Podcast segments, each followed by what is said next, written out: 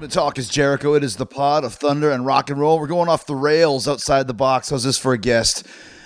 I've got the, one of the biggest selling musicians of all time who sold the most records, over 100 million records. He is a virtuoso of his instrument. He is the man who holds the Guinness Book of World Records title for the longest single note ever played on a saxophone for 45 minutes. I'm talking about the curly haired Kenny G. That's right, this week it's curly haired Kenny week on Talk is Jericho. Kenny Omega on Friday and Kenny G here today. And you might think, Kenny G, how did that happen? Uh, funny story. I was connected with Meatloaf. I remember if you heard the Meatloaf interview a few um, months ago. And then the same uh, amazing publicist, Caitlin DeForest, then asked me, "Would you like to do Kenny G?" I was like, "Uh, yeah, Kenny G. Are you kidding me? The one, the biggest selling saxophone player of all time, one of the biggest selling musicians of all time. Like I said, unbelievable. He's played with Celine Dion, Whitney Houston. He made his professional debut while he was still in high school as part of R&B legend Barry White's band. Kenny's also huge in China. One of his songs is bigger than Happy Birthday in China. You hear all about that. And also, he's got an OG rock and roll story about his debut appearance on the Johnny Carson show and how it nearly cost him his entire career. Very, very, very cool stuff. Kenny is a rocker. I love this guy. He's got some great stories about touring and eating in China. And wait to hear a couple of the bands that he hopes to one day do sax solos for. You won't believe it. Uh, one of them might even be Fozzy. But I think it would be amazing if and when it happens. Uh, it's funny too because when I showed up, he's got a beautiful mansion in Malibu, as you can imagine. Never met him before. Pulled up at the gate, uh, buzzed. He buzzed me in, and he came to the door, and then he's like, "Hey."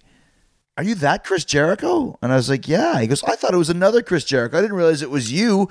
So he's also a wrestling fan as well. And we were just in the same hotel in China a few weeks before this. So it's a great conversation with a guy that I just met up with and hit off right, hit it off with right away. Ever get that where you meet somebody and just instantly have a, a connection with them? Great to be uh, in Kenny G's house and great to get to know him.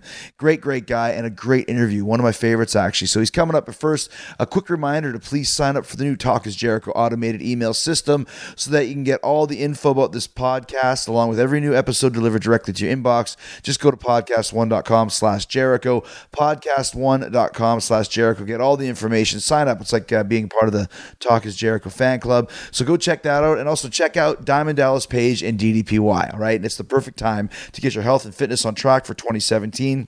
Dallas is making it absolutely very easy, not only with his DDPY program, but also with this tremendous deal he's offering to get you involved. Right now, you get 25% off all DDPY merch and swag. Okay. And if that's not enough, when you buy a max pack or a combo pack, you'll get a second one for 50% off the price that's already 25% off. So you're paying like 25% for a second max pack or combo pack. That's the kind of deals you're getting at ddpyoga.com slash Jericho. And yeah, when you buy the DDPY DVDs, you also get three months for free of the DDP Yoga Now app. You know what DDPY has done for me and what it's done for Jake the Snake, Scott Hall, Kane, AJ Styles, RVD, Mick Foley, Corey Taylor, Rich Ward, uh, Gary Holt, so many others. They're all doing the DDPY program program, and why not? I got in the best physical and mental condition of my life uh, from doing this. I'm the new U.S. champion uh, at 46 years old. Don't have any issues at all because of DDP Yoga. This really works. I'm a walking, living, breathing proof of this. And with the app, you can do DDPY anytime, anyplace, anywhere, right from your phone or tablet. And the app not only lets you do all the workouts right from your phone, it's also got a bunch of other cool special features to keep you on that path to healthy living. All right. And DDP Yoga Now app subscribers won't ever get bored doing the same workouts over and over again because DDP has added completely new 2.0 workouts and weekly live workouts from the DDP Yoga Performance Center. Speedway and I went and visited the Performance Center a couple weeks ago in Smyrna, Georgia, and what an amazing, amazing facility it is. It's basically the headquarters of all DDPY um, business and also live workouts and all that sort of stuff. You should go check it out, uh, and also check it out, like I said, on the on the DDPY app. Amazing stuff. And like I said, you get 25% off all DDPY merch and DVDs, and you can get a second Max Pack or combo pack for 50% off that uh, price that's already 25% off. So it's the biggest sale ever on the DDPY program. So take advantage of it. Get on the path to healthier living today. Just go to ddpyoga.com slash Jericho. That's all you got to do to take advantage of this great deal. Just go to ddpyoga.com slash Jericho. That's ddpyoga.com slash Jericho. Change your life today. Get in the best shape of your life. mentally, physically, all the way across the board. DDPY is going to take you there. Talk is Jericho. All right, so through a really cool set of uh, circumstances, I am here at the uh, amazing house of Kenny G, which is funny because it's it, like as soon as your publicist said, "Would you like to talk to Kenny?" I'm like, "Absolutely." Because I think everyone knows that you're like a household name, whether you know the actual songs or music or whatever. Everyone knows Kenny G. Yeah, well, I think they know my music, um, and they. I think they know my hair. I was my gonna say and my music. Your hair really makes you stand out, right? I guess so. Yeah, I was just flying back from. We were talking about being in China. I just flew back. Uh, night before last, Uh-huh. and there's a guy sitting in front of me. So I, the flight attendant comes up, and she and I don't see the guy. She leans down to him and she says, "I am such a huge fan of yours. You know, I've been listening to music forever." And I'm thinking, "Who's in, sitting in front of me?" Then she kind of opens her eyes. She, I think she was looking at the ground. She opens her eyes, and she was told the wrong chair. She was she was trying to tell me, and she looked at me. She goes. You don't look like Kenny G. Where's your Where's all your hair? and then I said, I'm back here. Have you always had like long hair like that? Well, I had it since um, about 11th grade. Okay. Um, when you have curly hair, it looks really bad or really good. So you have to you have to grow it out.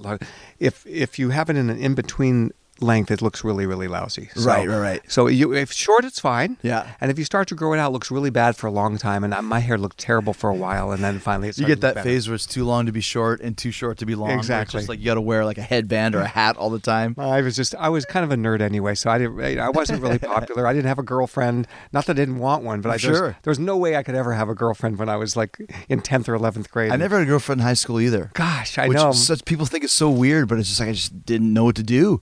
You know, I think of it as an advantage now because I, I see, well, actually, uh, both of my kids did not have girlfriends through high school, and they really did well in school. Mm-hmm. 'Cause They weren't didn't have the distractions. And I've seen the other friends that have had girlfriends, and they are distracted and they don't do as well in school. So.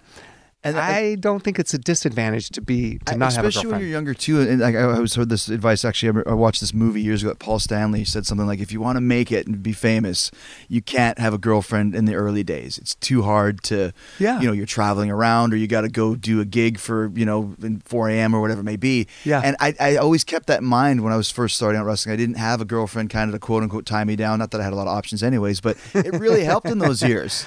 Well, because you can really practice. I mean, Yes. practicing your wrestling. Yeah, yeah. I mean, think of all the, the workout hours you have to mm-hmm. put in, right? And if you think, well, you know, I, I, w- I would work out two hours, but I can only work out 45 minutes because I have to go and take my girlfriend to the Yeah, yeah, yeah, yeah.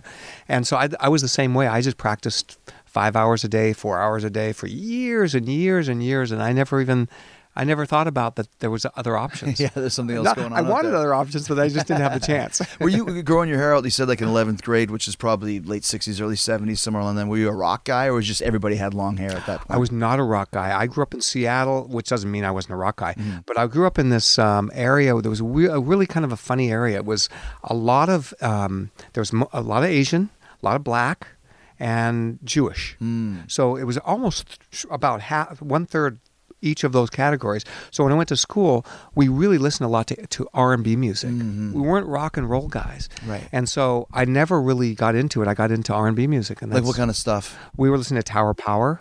We're listening to Barry White. Hmm. Um, who else? Grover Washington Jr. was my sax idol because he was playing more like a soulful kind of sax. Right. Um, Talking about bands that had horn sections, basically. Blood, Sweat, and Tears. I liked. They had a horn section. Chicago. I liked that horn section. When uh, Earth, Wind, and Fire came out. Earth, Wind, and Fire. Loved with the Earth, Wind, and Fire. So, yeah, those were kind of like the bands I listened to. So, so, so the technical instrument that you're famous for playing is an alto sax or tenor sax? Soprano sax. Soprano sax. The straight one. So That's te- what- tell us the difference between the three.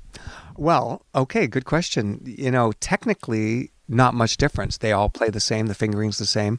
They sound different. The tenor's bigger and has a deeper sound. The alto's in between, and the soprano's got more of a, of a, of a, of a higher sound. But I mean, I can't. It's hard to describe in words what, Mm. Sure, what they do. you. They, they it's just different tones, different depending on the yeah. size, Yeah, right? yeah. yeah. Because I mean, it's all with the uh, with the woodwind instruments. Correct. Is is is it the embouchure? Is it, what's the correct term for like the? That's correct. Because I used to play trombone. Yeah. So it's kind of a similar thing, but the brass instrument you're blowing into the mouthpiece. Right. You had the reed. Yeah, you've got a buzz sound going. You got a, Yeah, yeah, yeah. and then we just blow with the reed doing the vibrating. I remember I never wanted to play reed because it was so gross. You had to change the reeds, and there was always like saliva in there. yeah, and then I, and then you look at the brass players, like you got all these drops of spit coming out of your valves. You gotta open the I thought valve That was gross. and I hated that. so, so now that, that you know you're you're an arena act, a stadium act, a big act, do you have like a roadie that changes the reeds for you, like Oh, changing no. guitar strings? Not a chance. Not a chance. Yes, um, it's a hands-on thing. I have to do everything, which is fine. I mean, I should. Mm. Sure. Um, and I I rarely even let people carry my sax cases. I just do it myself. Yeah, it's one of those things. When you travel, do you carry your saxes with you? I do. I do. I, I mean, I can. The problem with the airlines is they won't. They really they're becoming sticklers for this two carry-on rule. Mm-hmm. So I always have. A, I have a bag. Okay, like everybody has a carry bag on the on the flight. You have your computer in it, your telephone, whatever else you have in there, Magazine, your wallet, yeah. your passport. Okay, so I have that, but then I have a sax. So that's my 2 Mm-hmm. So if I take two saxes, I have three, and I mean, eight times out of ten, no problem. Two times out of ten, huge problem. Really? You're not getting on with that. I said, yeah, but you know, I fly. I've got like five million miles. I'm, I fly American all the time. Sure. So I'm. I said, I said, look, I'm. Look at. I got the card that says I'm like one of your like triple platinum. We. You can't.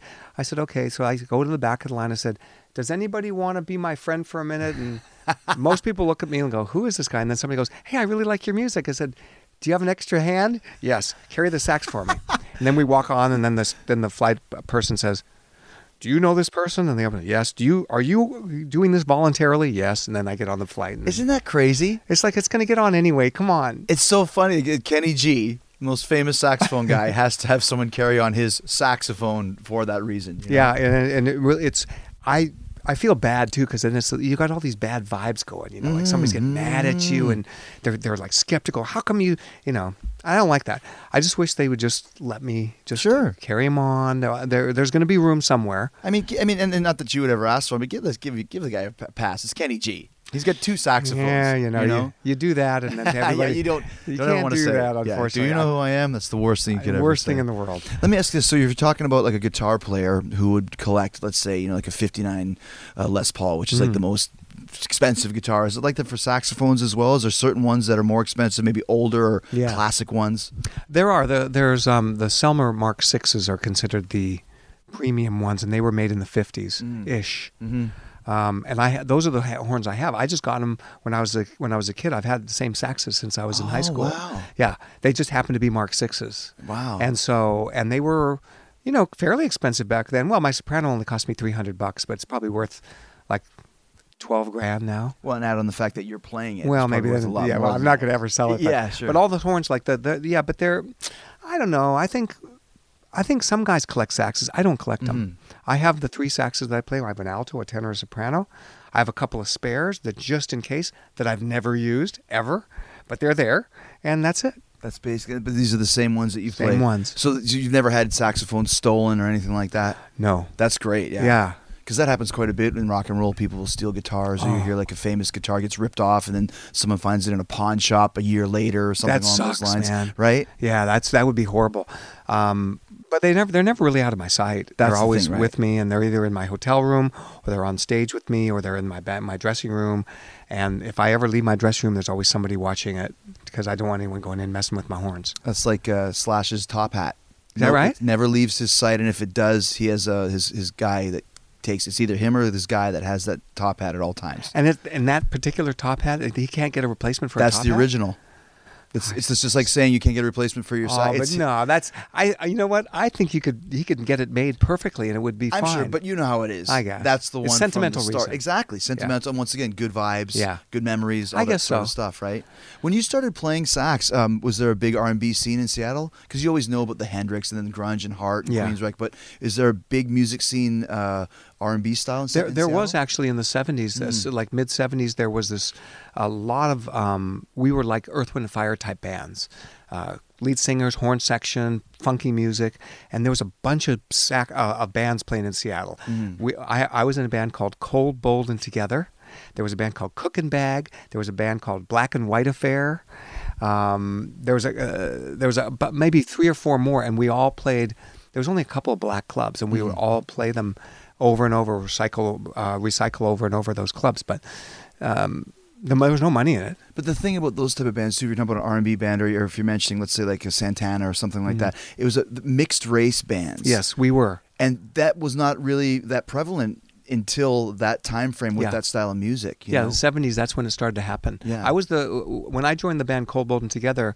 They were they were an all black band, and uh, reluctantly, for some of the guys in the band, I was part of the band. Oh. yeah, like half the guys wanted me, and half the guys didn't want me because I wasn't I wasn't black. right, right, right. And they got, kind of got I grew on them. They got used to me have being in the band. But I was we had one Asian guy, Philip Wu. Philip Wu played keyboards, sax me, and then the rest guys were black. black dudes. Yeah. because you played with Barry White too, right? I did. Was that another band that had some white guys and some black guys? Well, that black dudes. It was well, the whole rhythm section was black, Mm-hmm. and then uh, what they would do would they would go around from city to city. They would pick up an orchestra. So the orchestra was just like the Seattle Symphony Orchestra, m- mostly white guys. Mm-hmm. So they'd be in the back playing, but the but the core group was black, and then they had they had a sax soloist.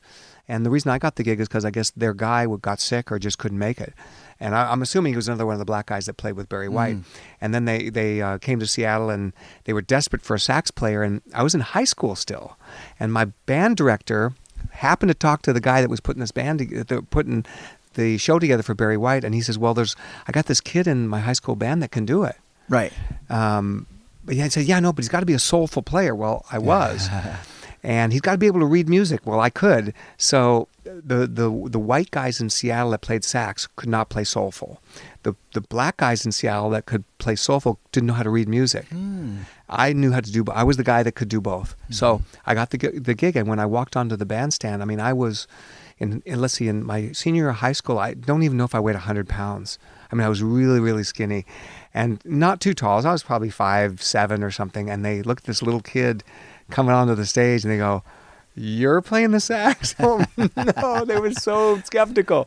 But I, but I killed the part too. I killed, I killed the solos, killed everything, and and uh, and that was the start of my professional career because that was the first time I got paid to play, Ah. and I also got confidence to know that if I can sit in with Barry White's guys, they're, these are pros, and if they're impressed with me and they're telling me I'm a good player, then I think that I could just keep doing this and maybe I can have a career. Right, right. Because you said guys playing with Barry White, they're all killers. They were, yeah, but I mean, they were pros. I I'd never played with professional musicians before. I would just play with my high school band. It's the first time I ever played with pros. I was like, Mm-hmm, What was Barry White like to, to work for? Oh well, he you know he barely knew I existed. I I I don't think he spoke. Didn't even I didn't have a conversation. was it just one gig? Three Or- gigs. Three gigs. So you're just, Seattle, Portland, and and uh, Vancouver. Okay. So made it to Canada. Yeah, yeah, yeah. so as long as you don't screw up, the you're you're doing a good That's job. That's right. The Yeah, I got three you in a gigs. First way. was Portland, uh, then we went to Vancouver, and then Seattle was last. So Seattle, what happened, which was cool, was that all the um, people in my high school, which I told you we were went to an R&B.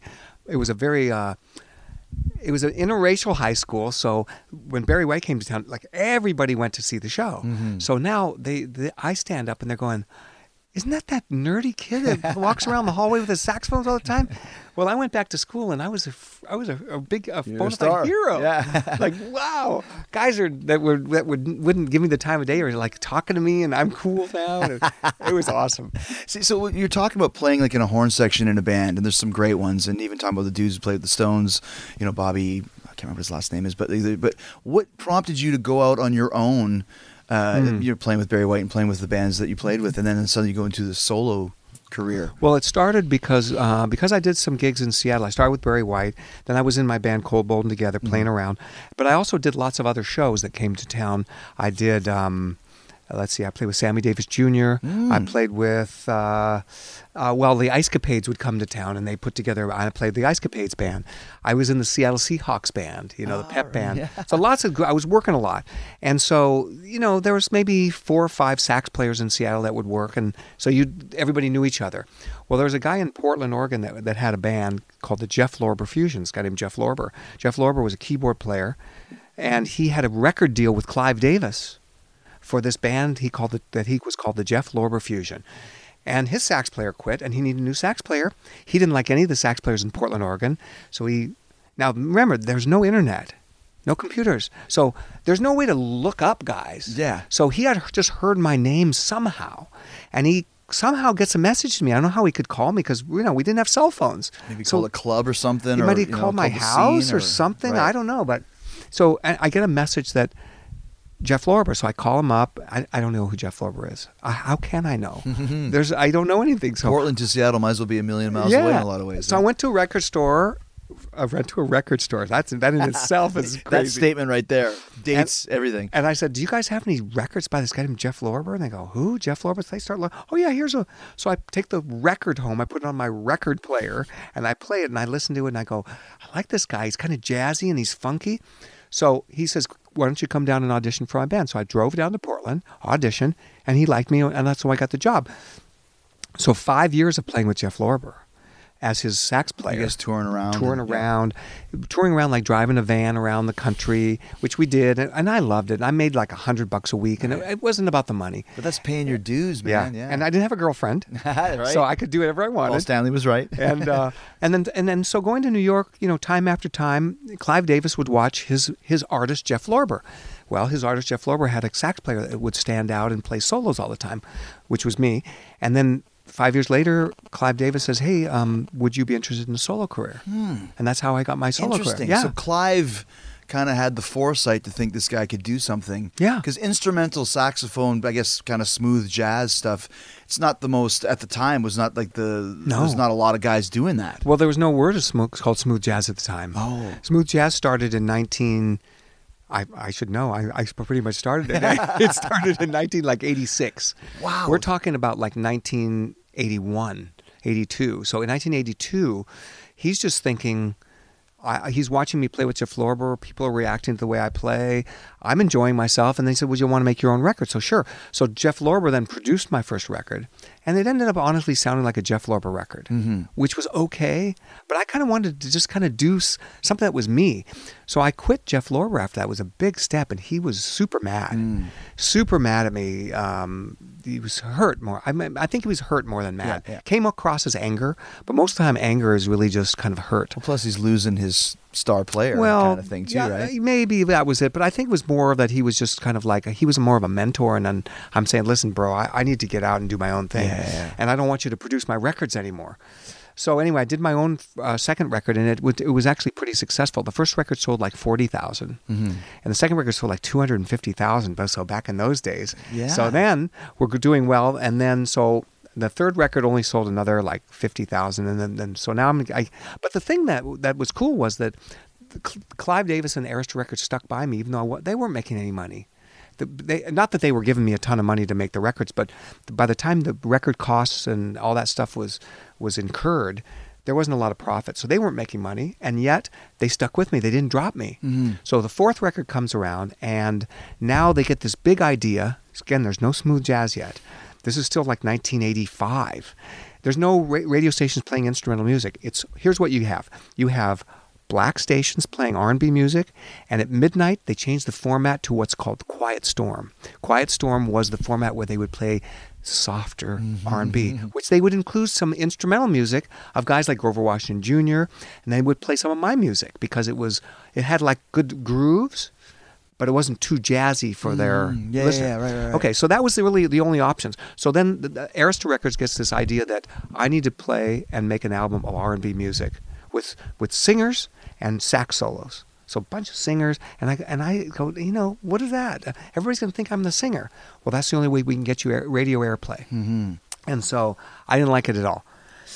Uh, and I had already written a whole bunch of instrumentals. One of them being the song "Songbird." I wrote it, and so I played them the music I wanted to put out, and they go, "No, no, no. We need to, we need to, we need to make music that the 15-year-old g- kids in the ghetto can groove to." Those were his words, not Clive. It was his guy. Yeah. And I looked at him. I go, "You realize I'm Jewish and I'm from Seattle. what do I know about 15-year-old kids in In the, the ghetto? ghetto. Come on, seriously. Let's be, let's be like, like, uh, you know, not. I don't want to be a hypocrite here." Mm-hmm. I said, and I said, guess what? Let's let's just part ways. I said to them, let's part ways. I'm going to go find a record deal somewhere else. This isn't working out. I don't want to do that kind of record. So they said, look, why don't you just go to San Francisco and work with this guy named Narada Michael Walden, and we and do a song that Junior Walker did called "What Does It Take to Win Your Love," and it's a it's an R&B vocal, but it's half sax. I listened to the song. I go, well, you know, I could do that. So I did that, made the record, finished the record. That's the single. It comes out and starts to do really well, and we've sold like three or four hundred thousand records, mm-hmm. and everybody's super excited about this record. I'm not, because it's like It's not your tune. no, It's not your thing. Yeah. not my thing at all. And so finally, uh, I get a shot on the Johnny Carson show wow. because I had a manager. I sought out this manager, I said he was George Benson's manager, and George Benson was the most successful instrumentalist of all time. Guitar player. Yeah, guitar player. Sold three million records. He's a superstar. So I said, man, he's an instrumentalist. I want his manager. So I went and found his manager. I said, Would you manage me? He goes, Who are you? I said, Well, you know, come watch me play. And so he comes watch me play. He goes, Okay, I, I want to manage you. I said, But, but bro, I said, Bro, I got no money. He goes, Ah, you'll pay me later. We'll work it out. So he manages me for free and he gets me a shot on the Johnny Carson show. So I'm on Johnny Carson, getting ready to play, and I'm supposed to play the single. So I have a singer. He's sitting there waiting to go on. And they said, Well, you know, you do your single, but then way at the end of the show, we'll let you do your instrumental. I said, okay, I'm going to do this song called Songbird. Great. We and they said, we don't care. Honestly, it's Yeah. we're going to be we're going to credits. We're going off the It's air. like whatever. 20 seconds. 20 whatever, seconds yeah. of it, yeah. So then the the curtain's about to go up, and they come back and say, "Listen, sorry, you only you only do the one song. We're running late, so you're not going to do your second song. So do it." Okay, now I've got about about a minute. I look to the guys. I go, "Don't play." Sorry, I said, "Look at the singer." I said, "Bro, sorry, man. This is my it's my show. I we're going to do the instrumental. We're going to do Wow. it. You're going to do that. Don't don't pay attention to whatever they said. Play Songbird." And this is live TV. Yeah. So no, no. Remember, you know the wardrobe malfunction five minute thing. Yeah. That didn't exist then. Didn't Yeah, happen then. There's no uh, uh, seven second delay if no. you swear or whatever. And yeah. and because people didn't swear then, it wasn't it wasn't part of the you Of know the you lexicon, were yeah. no. So let me ask you, who's yeah. in your band at this point in time? Do like do you, uh, not names wise, but do you have? a? is it another saxophone player? Or No, drum? it's I just you. Keyboard, Okay. ba- You know, uh, uh, guitar, drums, bass. That's it. Okay, so you're telling the boys like we're doing yeah. Yeah. And, they, and they're just my guys. We've Yeah, been playing yeah, together a while. Curtain goes up. By the way, I'd never been on TV before. Never. So I don't even know what to expect. I'm thinking there must be an audience now since the rehearsal. Curtain goes up.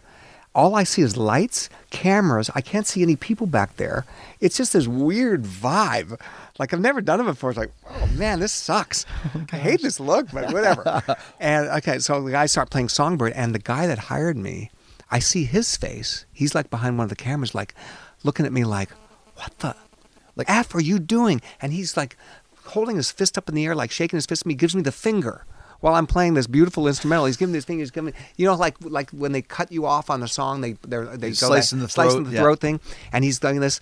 So I finished playing Songbird, and I played great. I thought I really, really played great. I was so happy with it. I looked over at Johnny Carson. He kind of gives me an okay sign. He's oblivious to all of this stuff. Yeah, he doesn't know what's going on. Doesn't even know who I am. Probably they're probably say, ah, some kids playing or whatever. Yeah, yeah. I get backstage and the guy runs back in my room and he goes, "How dare you take advantage of this opportunity? We don't, we don't put instrumentalists on this. We only did it because your manager forced us, and now you make me look stupid and blah blah blah." And, okay, you're never working in this town again. The same thing. You'll never be on the show again, and that's the end of that. Blah blah blah. And I said to him, I said, "Listen, I'm so sorry, but it was my one shot. I mean, I've been watching Johnny Carson since I was a kid. Yeah. I have to do that. That's my. I mean, I got to play my sax." He goes, "Well, whatever."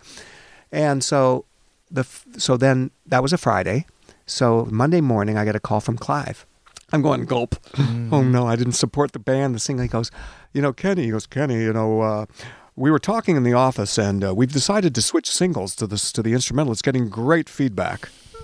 Wow. I went, holy crap, awesome. So they they uh, now Songbird is the single, and it becomes a big huge hit. But dude, just the hit. balls that you had I to know. do that split second Yeah. decision. I, I, I don't think I could do that today. Right, yeah. I don't think I could. because you were young and, Yeah, and dumb nothing and to lose. right? yeah. That's unbelievable. Yeah. You know, I did the Tonight Show once with uh, with Jay Leno, and same thing as you. I've been watching since I was a kid. Yeah. Carson's one of my heroes, and I only had like a, I think it was a five minute spot. Yeah. But I was like, I'm just gonna keep talking. I'm not gonna let him get the chance to, to cut me off. And of course, I'm telling fun stories, and I got the you know don't know how to do it. Like like you like you just said, you know how to perform. yeah. They ended up giving me nine minutes because it went so good. But I was Good. like the ball, like I was, I'm just going for it. Yeah. I'm not waiting. Well, I'm you have a you have a good personality, so I could see why they would want worked. you to do it. Yeah. but like you said, like, I, this is my chance, and I got to take it. Yeah. If I don't try, I could just fall by the wayside, and I'll never be here again. I'm sure you've done the Tonight Show dozens of times since then.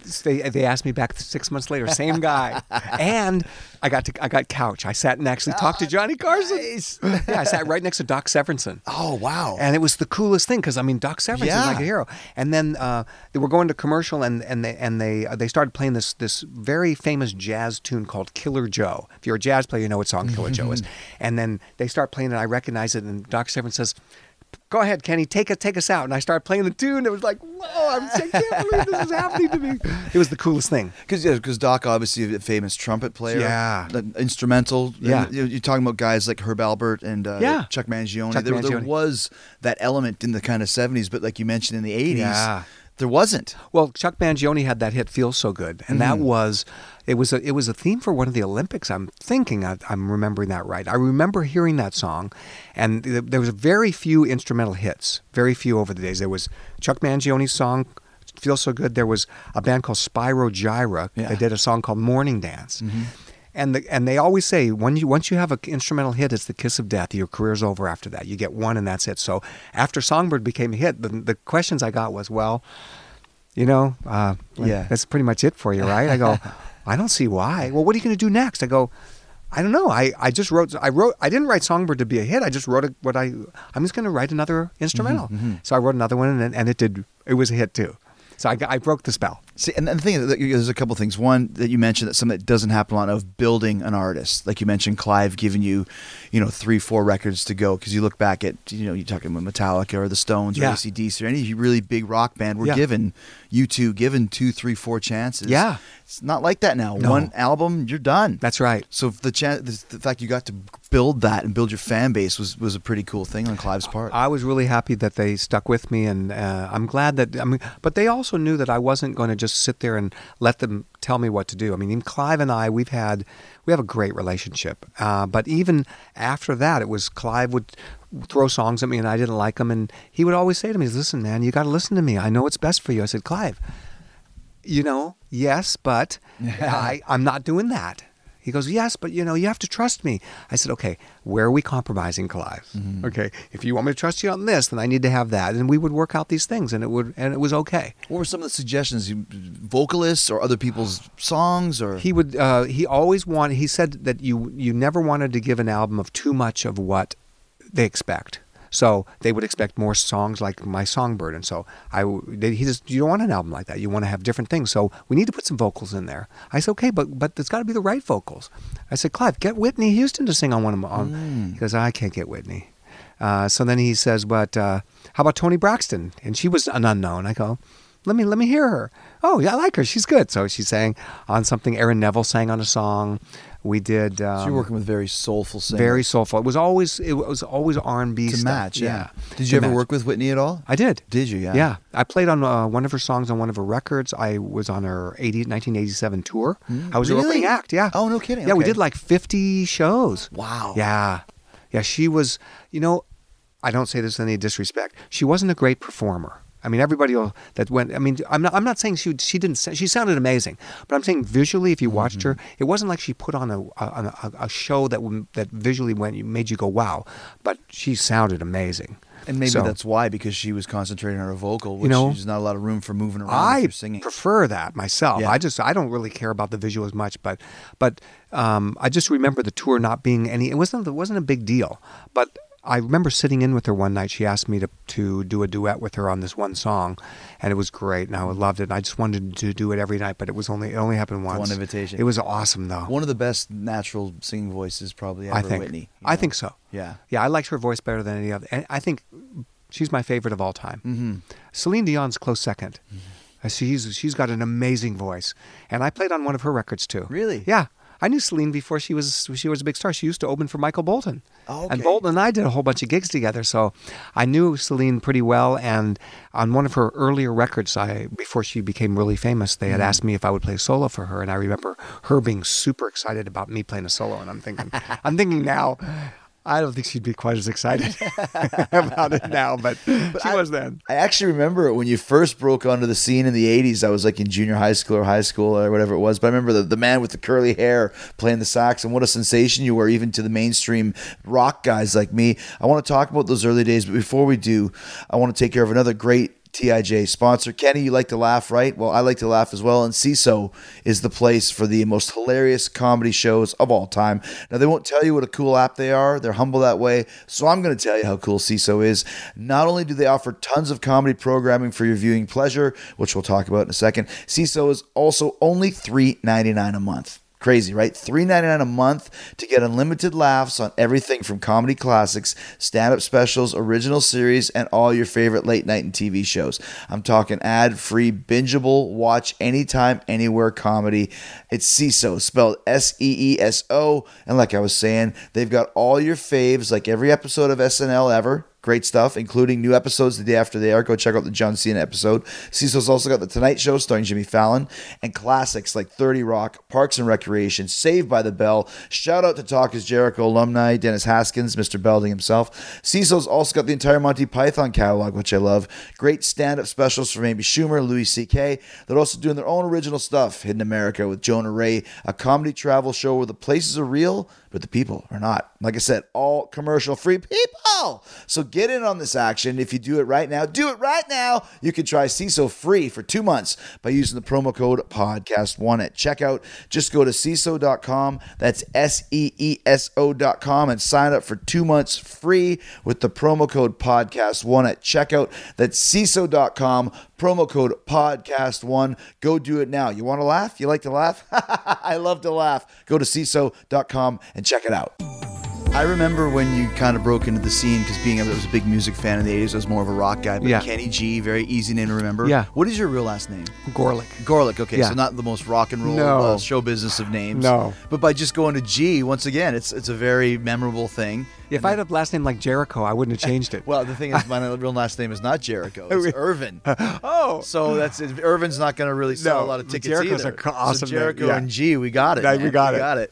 So, and then, of course, we mentioned earlier, your hair was very much of a Yeah. trademark. So you, when you were, so when you're talking about touring in the '80s, and the '80s is a very decadent uh, time frame. For, Yeah. For some, was it the same for for a saxophone player going on the road? It could, it could be. Yeah. yeah. I mean, there was there was a lot of stuff out there that, Right. that could have been you know had and uh, but- and we were young too. So like we were in our, gosh, we were let's see, twenties. Uh, yeah, we late twenties, early thirties. So you know, we had a, dudes on the we had a young audience too. So it wasn't like like now when we go out and play, we have an older audience, Mm-hmm. but they grew up with us. So back in the day, we were a, it was a bunch of young people out Yeah, there, yeah. and they loved us just like they would love a Metallica show. Not quite as crazy as as that, but.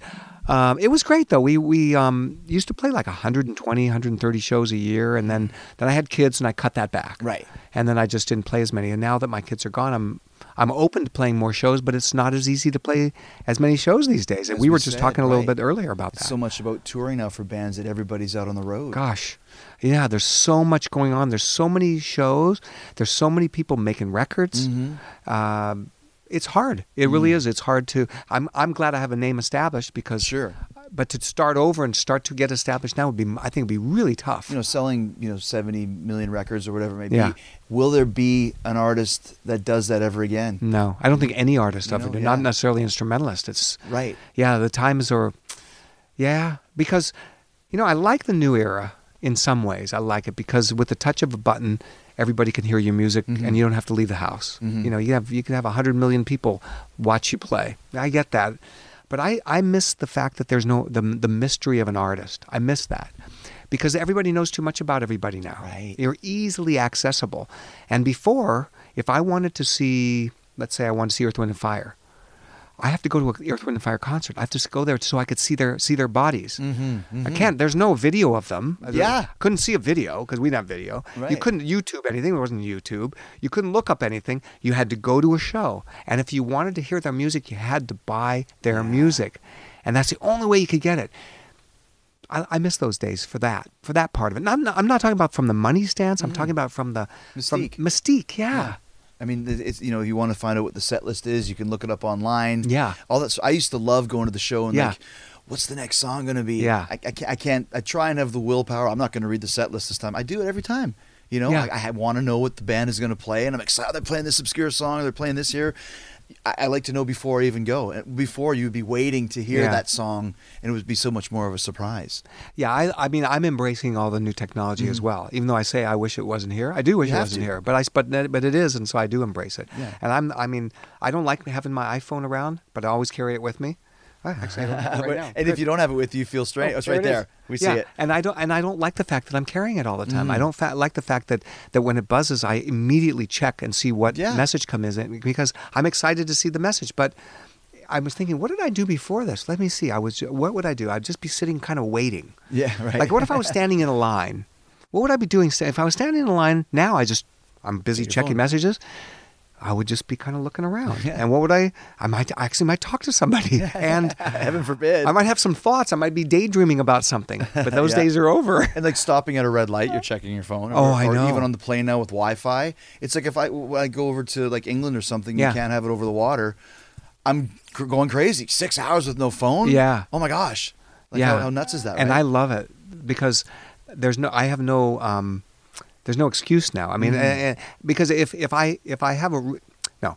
If I have an opportunity to check my messages, I feel like I should. But if I can't, I'm free. Yeah. Oh, I, everybody, whoever's trying to get a hold of me, sorry, I, I was flying over to Asia. I- I- but but I think they even have it now, Wi-Fi international now. I think you know Ugh. talking about going to China. I don't it like that. Back from China. Now, let's talk about China. It's, it's funny. We'll, we'll tell the story in a couple seconds. But you're massive. Yeah. In China. Massive. How does how does you know the Jewish dude from Seattle playing alto sax get massive in China of all Gosh, places? you know, uh, I don't, I don't know. I, big- I guess what happens is you just. I've gone to Asia a lot. I just kept going back. You play that. But one of my songs got really popular there. What one song song called "Going Home." Going home. It's. I don't know why and how, but it did. Somehow it got into. Honestly, it's as popular as "Happy Birthday." "Happy Birthday" in the states. My song "Going Home" in China. It's as well known as that. Really? Every everybody knows my song "Going Home." Is this something that they play? I, I've heard they play it like at the end of the day, Yeah. or it's like so. It's like the anthem of the work is over, sort of thing. Pretty much. It's a yeah, and but I mean, at the end of the day, everywhere a department store's closing. There's played. Uh, Tiananmen Square is played. Uh, Forbidden City played. Um, on the trains played. In bathrooms played. I mean, you whatever they anywhere, everywhere. At four o'clock in the afternoon, you hear my song played, and everybody goes, "Hmm, it's time to go home." So.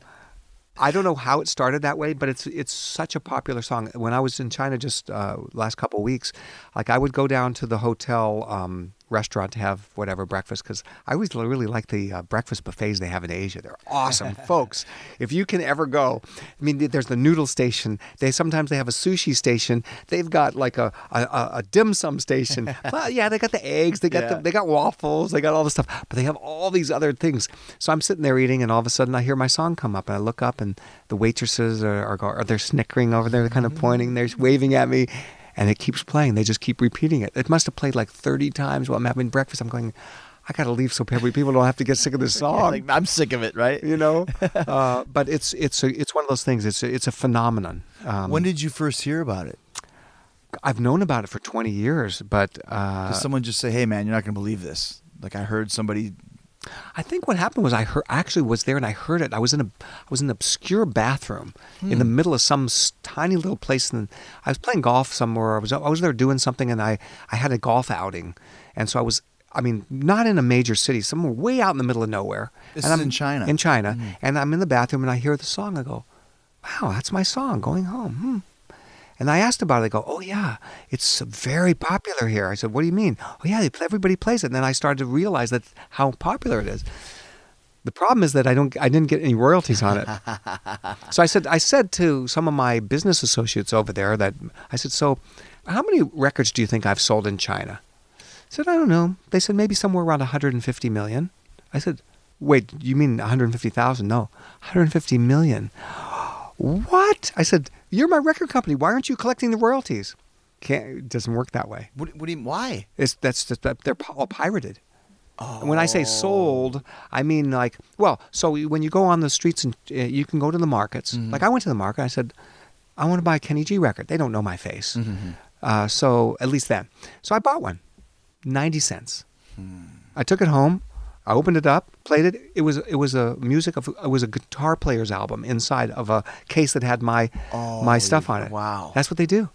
Really? Yeah, that well, I don't know if they still do it, but it's pretty much yeah. It's as far as royalties are concerned, it's I've heard it's like that in South America too, where it's Yeah. just a lot of just bootlegs. bootlegs, yeah, lots of bootlegs and you know? pirates, yeah. But so when you go to China though and play live, people Yeah. are coming to your show. They're That's coming to my show. getting- yeah, getting paid on that. yeah, yeah, yeah. I, I save going home toward the end of the set. Obviously, I always say to them, "We're going to play a very special song to you for you right now, but please, we have more music. We have some songs after this, so don't go home. and then they go, oh, and they got to, do, I can hear, and then we play it, and I'm looking. Anybody? Don't don't and then and then you know you you know like twenty or thirty people just get up and start walking Just out. have it. They just had to have it. They gotta go home. Yeah, Pavlovian They don't- response. They don't, I, we got more stuff to play. Don't you want to hear it? No. So what was, what was China like 20 years ago when you first started going there? Because there's been a lot of advances over the last four, five, six years. But Yeah. 20 years ago, it was still communist China, right? It's, it's still the Still is, Yeah, yeah. not much has changed Oh, really. okay. Oh yeah, yeah. They want to know your set list. Mhm. Uh, fortunately for me, I'm an instrumentalist, so I serve no. I, I pose no problems. You know, no no lyrics that could, Wow, you know, okay. be something that the government doesn't want their their citizens to hear. Even song title wise, everything's cool. Everything's cool. Okay. Yeah. Um, so, but they want to know, and then I give my song titles, and then that's it. Mhm. But the but it's China's very interesting. Uh, we played um, a few years ago. We were playing a concert. Can't remember which city. Big storm outside. Huge storm. And we're playing. And I'm in the middle of the set. Our set's like an hour and 45 to two hours long. We're like not even an hour into the set and I'm playing one of my songs, playing one of my solos, and you know, you know, you're, we all have peripheral vision. So my peripheral vision, I feel like somebody's walking towards me on the stage, which is unusual because my guys are all playing their instruments. Nobody's gonna be walking towards me. So I'm playing, and I so now I look to where my vision, and there's a lady in a uniform walking towards me. And I'm playing. I'm in mid note, and I'm still playing. She whispers into my ear. She goes, uh, "Weather outside very bad. Government would like show to be over now." And I looked, and, and I'm playing, and I nodded, and I said, "Okay." And so we ended the show, and everybody was going home. You and later, yeah. you know what? I thought I thought in a, in a way that's that's actually really kind of in a way very comforting. They Mhm. cared about people. Yeah, yeah, It wasn't that they wanted to do anything except care about their people. So I like that a lot. You know, we did China for the first time in 2010 in Shanghai, and um, list of rules: no, I can't remember what it was, but no punching, no choking, no Yeah. You know, we're all show business anyways. Yeah. But those moves were banned. Nothing on the floor. Yeah. No flying outside onto the floor. Oh, oh, yeah. And we were told it's a sold out show. Yeah. And when I remember walking to the the ring, which is in the middle of this big hall, and there's nobody in there. Mm. And I'm like, how how is this sold out? There's like pockets of people here, and there was a table with some dignitaries with like that bunting that you see like you know in a James Bond Oh. movie where the officials banned. And then the upper deck was was jam packed. Oh. What happened was the government bought all the tickets and only gave out a fraction of them because they were afraid that people would riot. Yeah, too many people they around. didn't like. Yeah, Yeah. Because it's a violent show Mm. and still not understanding that it's a show. Mm. We went back a couple of weeks ago and it was a whole different vibe. The people Oh. knew what was going on. There Yeah. was no rules. They were involved in the show. So there's been an advancement. At least they're understanding what we do Yeah. different from before.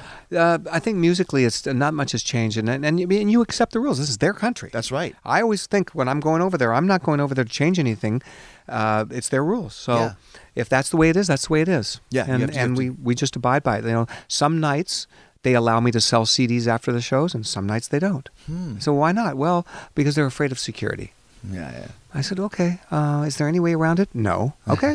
All right. All right. I said, is there, is there I, I mean, I don't mind pushing. I'll keep pushing to see if I can get my way, but ultimately, it is what it is. Mhm. Like you said, you can't change the yeah. rules. You know. I, I like going over there. People are they're super excited to see Mhm. you know performers from the West, which they don't see a lot of Right. because there's there's a big filtering process.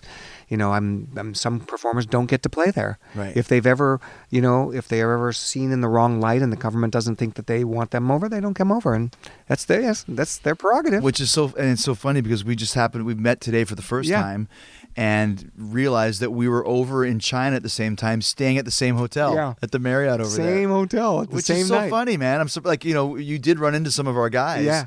But it's just like, what a crazy thing. We were in the same hotel on the same night. I saw one of your wrestlers. Do you have women wrestlers too? Yeah. Okay, I saw one of them at breakfast. Oh, really? She was uh, super in shape. She was like had a, come up some tattoos. She was wearing some sort of very very leotardish kind of thing, Uh. wrestling type. And I I think I went up to her and said something like, uh, "You must be part of the wrestling thing." And she just kind of looked at me, didn't say anything back, but whatever. Really? But, I, but I knew I knew that I was. wonder I what said- color hair did she have? I wonder. Was She it was short blonde? black hair. Short black hair. I'm wondering, trying to figure out who it was. I was trying to think. It was over there. Charlotte was over there. Are there? Any, do you have any Asian uh, wrestlers? we we might. Have, I can't. I'm trying to remember. Like I said, this tour was really crazy. But I know you met John Laurinaitis. Yes, I met him. Yeah, he was kind of Yeah. running the show. But that's so funny. Like, what a small world, right? Just r- randomly in the same place. At the same time. Yeah, yeah, yeah. In fact, um, one of my friends over there runs a uh, AEG. His name's Adam Wilkes. Mm. The And- live- live, yeah. live and event. they were putting on your event. Oh, okay. So I had dinner with him the night before, and he says, "Hey, I'm coming over to your hotel to talk to the wrestling guys at noon. Um, let's let's meet up too." I said, "Oh, okay." Well, I said, "What's going on?" Oh, yeah, they're doing something at the Mercedes Benz Arena. Yeah. I said, "Oh, cool." So it was like all connected in a yeah, weird was- way. Have you ever fun. had any of those random meetings on the road over the years where you run into somebody that's different that you wouldn't expect? Yeah, I ran into. Um, I don't know if you're much into golf, uh, but if but if you're Mm-hmm. You're a big golfer. I like yeah. Uh, there's a the most famous name in golf as terms of putters is a guy named Scotty Cameron. Mm-hmm. Scotty Cameron. When you name it, when you name Scotty Cameron, he is like the divine entity when it comes to putters. He Right. makes the best putters in the world. So, and I know Scotty Cameron. He's a, he's he's a friend of mine. Mm-hmm. And I was in Tokyo, and I was I took the I was at the Park Hyatt hotel, and the elevator comes down, and you're on the 41st floor. That's where the lobby is. I get down there as I'm walking. uh, There's a guy sitting. I just, am my right? Scotty Cameron sitting right there. Said, "What the heck are you doing in Tokyo?" he looks at me like, "Well, we shouldn't." So he's very popular there because his putters are super Right. uh, sought after, and so he's doing some special private thing that Mm-hmm. he's doing, and, that, and I was doing my show there, and it was cool. Run into yeah. in the lobby. out of nowhere. so if you're talking about like a, like like if you're touring a lot and a singer, if you get you know a sore throat, it hurts you. If if you're a guitar player and maybe your your fingers are getting some arthritis or something. For, for a sax player, has there ever been times when like you start feeling sick on the road? Is there something that happens where it's hard harder for you to play?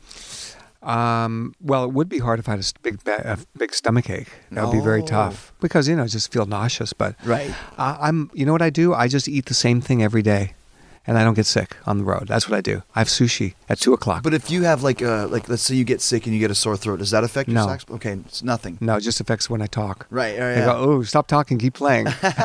so it's actually like a, a- a pretty good instrument Yeah. to not. There's really no reason that you couldn't play up to up to par. Yeah, and I can play show day after day. Like singers Right. usually have to maybe they do two shows and they have to take a day or two break Yeah. for their show. And I don't. We can play, we we we can play two shows a night, ten nights in a row if we have to. So you never get tired, or I guess as long as you have wind in your lungs, Yeah. you can do it, right? No problem. It's just the it's the travel that's hard. Yeah, well, yeah. Yeah. We we on the road say that we don't get paid for our we don't get paid to play. We get paid to travel. That's I don't know if Alice you can say that too. said, yeah, Is that what he Cooper, says? yeah, he said, okay, "I so that's where that came from. I don't get paid for the show. I get paid for the 22 and a half hours it takes to get to the show. That's right. We do the show for free. Yeah, yeah, yeah, exactly, exactly. but I mean, and that and that's part of uh, of the of the touring life. I mean, do you enjoy being on the road? I do. Yeah. Yeah, it's fun. You know, um, uh, all the guys now we've been playing together 25, 30 Same years. band? Same band. Wow. So we all, you know, it's a big, big brotherhood Yeah, out there. bunch of dudes we, hanging out. We love each other, and it's we know each other. It's Mm-hmm. fun. It really is fun. the The hard part is when we have a bad logistical group of dates together. Yeah, yeah. And and you know, it's funny because we start with a blank page, and you think you should be able to do it and make it right, and uh, it's venue availability. And so sometimes you find yourself backtracking, and it's Some- it's some- weird. Some of the tours we get put on sometimes in Europe, we call them the Star of David tour. Oh. Because it's north, south, east, west. It's like you're making the Star of David That's from all right. the gigs that you're doing. Say, why Yeah. can't we just start here and drive two hours there instead of driving eight hours and then 10 hours back That's right. place? you know? because the, the the hall wasn't available that next right, day. right, right. That's what happens. Exactly. Yeah. I, I was I was looking at something, and you're talking about your your, your wind control and, and Mm. your your lungs. Uh, the longest note of Yeah, all time note? in the Guinness Book of World on the sax on the saxophone. I think somebody on a clarinet beat me. I, I heard. That son of a bitch. I know. I got. I've got to go back and get him. will destroy them. I will. I will. I'm waiting. See, I'm. I, it's it's such a promotional stunt Mm-hmm. to do that I got to wait till I have something to promote. you know, like I could go do it. I could go do it tomorrow and probably. I mean, my plan would be to beat the one and a half hours on the clarinet. I would do it on my sax then. I, I think I can do it. How long was the note that you? played? Forty-five minutes. A 45 minute continuous like. Yeah, yeah. How do you do that? You have to breathe at the same time Through your nose? through your nose, but you're still exhaling. You can't stop exhaling. I don't even know how you can. I'm I trying know. to do that right now. Like, It's you use your cheek muscles, you use your air in your cheeks, and Wow. breathe at the same time. Yeah, so a clarinet did an hour and a half. I guess so. I heard that anyway. I don't know. I didn't really research. I just heard it. Yeah, yeah, yeah. But even just playing a note for 45 minutes, it must be kind of boring after. You, Super boring. You got to go like into torture mentality where Yeah. you, your mind's in another place. That's exactly right. Yeah. Wow. Yeah, it's really really boring. Um, but I'm going to try to do it. So I'll wait till I come out with a new CD um, when um, probably next year sometime, and then we'll hopefully like that'll be the big launch. Will be me breaking the record, and but I need to actually feel like I want to do something while I'm breaking it to keep my interest going. Like I would like to. I don't know. I always thought I could be on a flight that was like an hour and a half flight. Oh. The problem is that I'm up at altitude, so there's less with less Yeah. air, so it's going to be harder just in general Even to do your it. ears pop or something. I mean, who knows, Mm, right? Who knows? Maybe kick a soccer ball against the wall or something like that. something, or just maybe I could walk. Maybe I could just keep walking. That would be. That. I, am sure I could do a better job if I could keep walking. Just keep you keep yourself occupied. Yeah. Maybe walk or maybe watch a watch a movie. Well, yeah, but the problem is that the Guinness people, if they're going to be there, they're they're they're going to have their parameters. Like they're, I think that you can't fluctuate things with the note. Like it can't get too loud or too soft. It has to be within some ranges of things. Because I asked them, I think when I was doing that, I said, "Can I just flutter? Can I? I mean, I'll continually be playing, Mhm. but could I change the note a little bit? Because my finger is going to get tired just holding my finger in that position for two hours. You know, I got to hold a key down. Just put your hand in that position and go like, well, shit. After a while, I got to let my finger go, and Ah, it won't go. right, right, right, Yeah. So, um, no, they said no, no, you can't. I said, well, can I just tape down the saxophone so that I'm not actually holding the the actual keys that I need to hold down? Just tape them down, and then I'll it'll Just be the note I want to play. note, yeah. Nope. Oh. So that was that was one of the hard things was my fingers were just getting really tired of like putting the pressure on Sure. that key. I love how there's so many rules for the longest sax. Like so many people have tried this, they have it down to a science where there's a list of rules. I know. well, I'll do it again. I'm gonna. I, I'm, I've got to have the longest. Here we go. You heard it here. Kenny's very gonna he's gonna win it. He's gonna get it. It's funny when I walked in here. Uh, something that you don't expect to see in uh, Kenny G's studio is an Amon Amarth DVD, a Oh. Lamb of God DVD, a Megadeth, Paul Gilbert. It's uh, some pretty heavy stuff over there.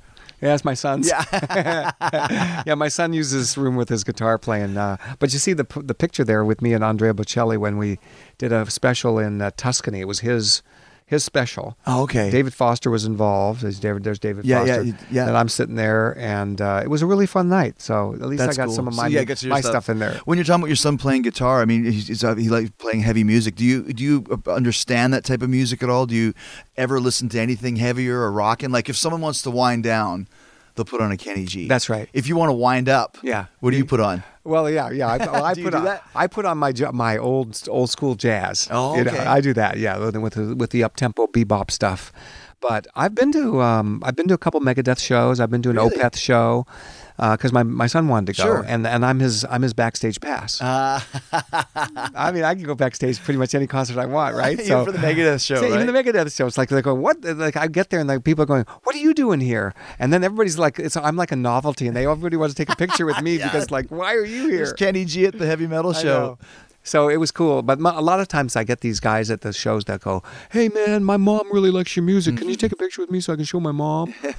sure, Do you appreciate the musicianship in, in music like that? absolutely, yeah. Because I, one thing about the heavy, heavy metal music that I like is the the, the shredding guitar players. Hmm. You know, like an Eddie Van Halen. I don't know if he would consider be considered heavy metal, but But you know what I'm talking about. everybody in heavy yeah, metal for sure. Yeah, and and that's that's the kind of thing I like. Is I and I was telling my son, you you should you need to be a master of your instrument.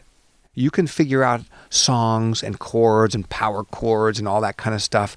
That will come, but you need to. I, I, my advice to you is practice and become like a virtuoso on the instrument, so you can just kind of you can play faster than anybody else and better than anybody else. And the songwriting and all the power chords and all that stuff that'll be super easy Mhm. and if you learn it now, it'll be easier to learn it now. So he um, he took my advice and he practiced uh, a lot. And he's 22 now, and he's awesome. I mean, he can wail on that thing. He shreds. He's super fast, and um, and he's writing all his own music. So he's um, I, I think that he, I think he's going to do well. I think he. I don't mean, is he going to become a famous guitar player? I, I don't see why he can't be. Mhm. But like you said, it's a different world. My we live in name's not going to help him, by the Right, way. right, it, sure, yeah. it might help him in in the sense might a door might open, Mhm. but it won't make any difference. I mean, a, a door can open, but if you know if you're not good enough, it's just going to close. Mhm. So, uh, but he, I, but he's good enough that he can Right, he right, could be a, he could be a, a super superstar. Just depends Just on never his- know, right? uh, you never know. As, as we get down to the last few questions, have you ever jammed with a, with a, with a band before? Like you know, like some like someone's playing Brown Sugar and you jump in and do the solo. No. no. no, but I but I but I told the, I, I told the Megadeth guys, I told the Opeth guys, I said, guys, listen, there's no reason you can't have a sax solo in some of your music. You know, that's absolutely right. You know, it's funny because we're writing our new record right now. Our band is called Fozzy. Yeah. And I was talking to my partner, Rich Ward. I was like, dude, we need to put a saxophone solo in one of our songs. Is it heavy metal? Yeah, it's heavy Great. stuff. Yeah, because like, it's always, but it's, it's not like super heavy. We're Yeah. more of like if Journey and Metallica had a Oh, Bastard yeah. Child. There you go. Like we need to have a sax solo because it's such a great instrument. And every time you hear a sax solo in a rock song, Yeah. like I said, Brown Sugar is one of the best examples. Yeah. uh, it, it it just it it kills it. It Yeah. changes the vibe of the same old stuff over and Yeah. over again. You know, I, I don't I don't see why more bands don't don't do that. I, you know, I told the the metal guys that listen, whatever shredding you're doing, I can do on my sax. So if you wanted to actually like, let's say you want to play a solo and we want to do a duo a duo solo or playing together, I'll play the notes you're playing. and it would be super cool. I mean, people would be impressed that all that stuff is going on. That you can shred yeah, on the sax. yeah, it'd be fun. So anyway, I put it out there, but n- nothing's happened yet. I did get a call from uh, Warren G to do a, a rap song with him. So Kenny we and Warren we G. did that on on Jimmy Kimmel, and that was kind of cool. huge, right? Yeah. That was cool. That went viral too. It was, it was easy though. I mean, that was pretty uh, very fairly easy because I just kind of just I played the, the like I guess the actual song had another vocalist. Okay. And so I just played the other vocalist part on my sax. It was pretty easy. So I, Mm-hmm. I didn't really I didn't really do much, but it was cool. Everybody thought it was a really cool once thing. again, it's it's you outside of your box, Yeah. and him outside of his box Yeah. having a sax player because like I said, I think I think saxophone's the most underrated uh,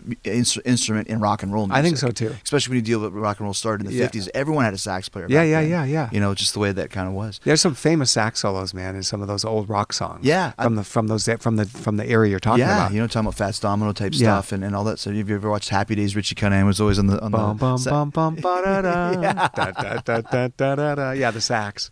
So just uh, I want to ask you one uh, a couple more questions, but talking about uh, Star Starbucks investor, one of the earliest Starbucks investors is you. Yes. because of the Seattle connection? Yeah. how was this brought to you? Did you Yeah. just like say, oh, because who would have ever thought that a high priced coffee shop would become the worldwide sensation that it is? Howard Schultz thought that. You know, the Explain. CEO. Well, Okay. he he's the one. He's the one that had the dream.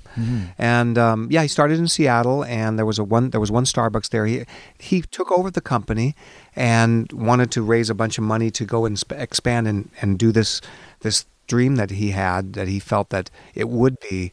He always called it the third place. Like there's the home, the workplace. He said there was the third place that was missing in in the at least in America. Like a place to hang out? Yeah. He said he saw it in Europe. Like he said that he went to Europe, in Italy, and he saw people go, gathering at these coffee shops and having their espressos. And it was another place where they just hung and almost like a bar in a Mhm, sense, sure. but not a bar. Right. And he felt like that was something that America would embrace. And so he it wasn't, I don't think it was as much about coffee as it was about this environment. Or maybe it was equal parts to both, but he that The was his dream, aspect of it. and he raised money. And my uncle was one of his first investors, and he told me that he thought that it would be a good investment, and I should meet Howard, and I did, and I, I was really kind of won over by his personality. What year was this? This was nineteen, Is it 80s or 90s? yeah, it was eighties. It was 87, 86, 87, Wow. 88, somewhere around there. So you're yeah. basically just starting your run Yeah. as a solo artist as well. But I had sold enough records to where I could write a, a sizable check Yeah. to somebody to make an investment, so I did. Oh my gosh, dude. That I must know. have paid off It did. times a zillion. Oh, zillion. bazillion. Probably made more off Starbucks than you have off 75 million albums. I don't know. I don't know. Maybe cl- maybe they're both about the same, but Dude, that is crazy, yeah, man. it's crazy. I know. Um, but Howard's a, a wonderful guy, and he's. I'm shocked. Uh, not shocked. I'm just uh, shocked in a way. Like, wow, can you believe how much Starbucks has grown? caught on. Yeah, I, mean, I don't know how many Starbucks there are now. Forty thousand Everywhere, though. everywhere. Every. in China too. I was just going to say that. I saw one in China. I saw tons in China. But see, that's that's a great point. It's the social aspect of it. Yeah. Because we're social, you know, beings, and it's Yeah. the place to go and hang out. You know, Yeah. sit down there and go on Wi-Fi and see what's going on. That's that's I never thought about that before. It's a great point. Yeah. it's a great point. Last question for you: What's your favorite song to uh, to play live? Hmm. Well, I think probably my favorite is a song called Silhouette Mhm. because I, I it's a song that's um, a familiar melody. Everybody loves that song, but it's also a, a it, there's a big open area for improvisation. So every night it's different. I can just wail and do my thing, and uh, that's what I like about it. It's Mhm. it's there's it's not locked into an arrangement. So it's it's open, and some nights it's I play really great on. it. Some nights I wish I had a do over, and you, and you can't. So I wait till the next night to kind of go Do back you and get do you again. do that uh, quite often during your sets? Uh, improv Oh, yeah. You try and keep it pretty much exactly the no, same. no, the we all lots of improv. Yeah. Always, I mean, most songs are improv. Most songs have melodies that I play, Mm-hmm. and then after the melodies are over, there's sections where it just kind of happens. You just and we jam with we the just guys? jam with the guys, Yeah. and and then that's how you have the really really special nights because it's not it's not set in stone. That's right. Even Yeah. like with our with our band, we have certain songs that are you know you play them the way this was played, and there's other ones that have that jam element. That's Yeah. always the fun part. It's always whether the you fun want to do a sing along or solo or trade offs or whatever. That's what you come off stage. Ah, that was what a great show. I know. And then, or you come off stage and go, man, we were, nobody was listening to each other. What happened? I Yeah. don't know, man. I was just, I was, was spaced out. Even after all these years, I said, did we forget how to play that song? We played it every night. I don't know, man. You know, just kind of tired. I was, maybe it was jet lag or something. do you pull? You're so laid back. Do you ever pull a James Brown? Do you find the guys if they hit a clam Oh, or something no. like that? Never. Fifty dollars. Never. I talked to Is that Bo- what he does? I talked to Bootsy Collins once, uh, and he was telling me how at the end of the show, James would give you a, a receipt, a bill, and on that bill would be the clams that you hit. Even ones you didn't even know that he noticed. He heard everything, and it was fifty bucks a fifty bucks. A bad Seriously? note. Yeah. you know, here's two hundred fifty bucks. You hit a clam. You know, you did popcorn. You hit a bad note right in the fourth verse. It's like, how do you remember this, man? You Wait, know? but that- but how much money were they making that they could afford fifty bucks a, That's what I- you know, I don't know. They couldn't have been making very much. I think it was pretty much like, don't screw up. Oh, wow. James Brown won't allow it. So. Jeez. But yeah, you don't have that mentality, man. It's uh, very laid back, and it's very cool talking to you, dude. you too. Thank you so much. Awesome. Let's go listen to some Amon and Marth together. Oh gosh.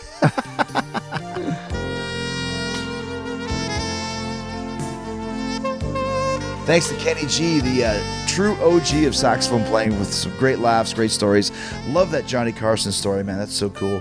And thanks uh, uh, for for all the behind the scenes saxophone wizardry stories uh, from one of the greatest of all time at his instrument, the best in the world at what he does. And I'm really excited about Kenny G. And like I said, uh, the secret project in the works, uh, hopefully with uh, with Kenny and Fozzy, which is going to blow your mind. And we've got some confirmed the first tour dates for the Fozzy uh, Fozzy's next tour. We got the Lunatic Luau in May 5th. That's uh, in uh, Virginia Beach. Canton, Georgia, May 6th.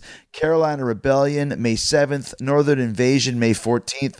Rocklahoma, May 26th. River City Rock Fest, May 27th. The BFD Festival, May 28th. And of course, in England, Download on June 7th. The main stage uh, opening for Aerosmith. So that's pretty cool. It's a pretty good week. Winning the U.S. Championship, the first title I've never had, which I did not know, makes me a Grand Slam champion. There's only seven of us of all time, and I'm one of them.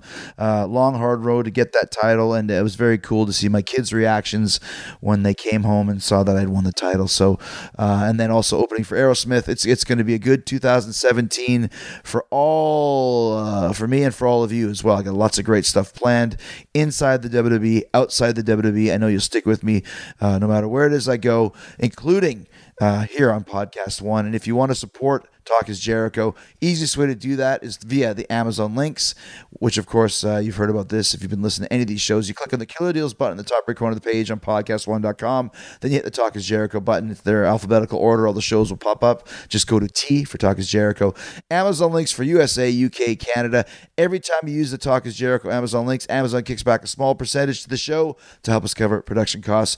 Buy anything you can think of on Amazon, and using them links won't cost you anything extra. No hidden fees, extra charges. Just go to podcast1.com, click on the Killer Deals button in the top right corner of the page, hit the Talk is Jericho button. You find all my other great sponsors there too, ddpyoga.com slash Jericho. 25% off all DDPY merch. And when you buy a max pack or combo pack, you get a second for 50% off the price that's already 25% off. We love that. Uh, NatureBox, go to naturebox.com slash Jericho. Get 50% off your first order. Seeso, sign up at Seeso.com. Have a laugh. Use the promo code podcast1 to get two months for free. And go check out also all the great shows on the Jericho Network, including the latest edition, the huge hit Beyond the Darkness, blockbuster hit right out of the gate. This week they're talking about Sasquatches. Uh, they've talked about shadow people, back uh, black-eyed kids. Uh, Dave and Tim from Beyond the Darkness guaranteed to keep you scared all night long, all night long. So hit the subscribe button for all the Jericho Network shows while you're there. Team Tiger, awesome. Killing the Town with Storm and Cyrus, and of course keeping it 100 with Conan. Uh, that's all those shows are on there. Subscribe uh, stars. Listen, have a great time, and just enjoy yourself, man. Uh, I appreciate it. Thank you for listening. Keep listening for the 60 second AP News headlines coming up next, and coming up on the Friday episode of Curly Haired Kenny Week, one of the most uh, hotly contested uh, prospects right now. A lot of uh, debate on where his future is. talking about fellow Winnipegger Kenny Omega is going to be here with the special guest co-host of Cyrus. So it's three Winnipeggers talking about Winnipeg, talking about wrestling. You're not going to hear Kenny uh, Omega on any other podcast uh, doing things the way that we're doing it here on Talk is Jericho on Friday. Omega, Jericho, Cyrus, come check us out. Peace, love, and hugs. Hey, we'll see you then on Friday for a Winnipeg show. Okay, we'll see you then. Yeah, boy. You can download new episodes of Talk is Jericho every Wednesday and Friday at podcastone.com. That's podcastone.com. Uh, this is Bulldog Bob Brown. If you want to get, get, get, get. Just read it. Uh, if you want to get over and stay over, you should check out the new episode of Kill, Killing the Town every Tuesday at podcastone.com, the Podcast One app, or subscribe at iTunes. Hey, Geigel, what the hell is iTunes?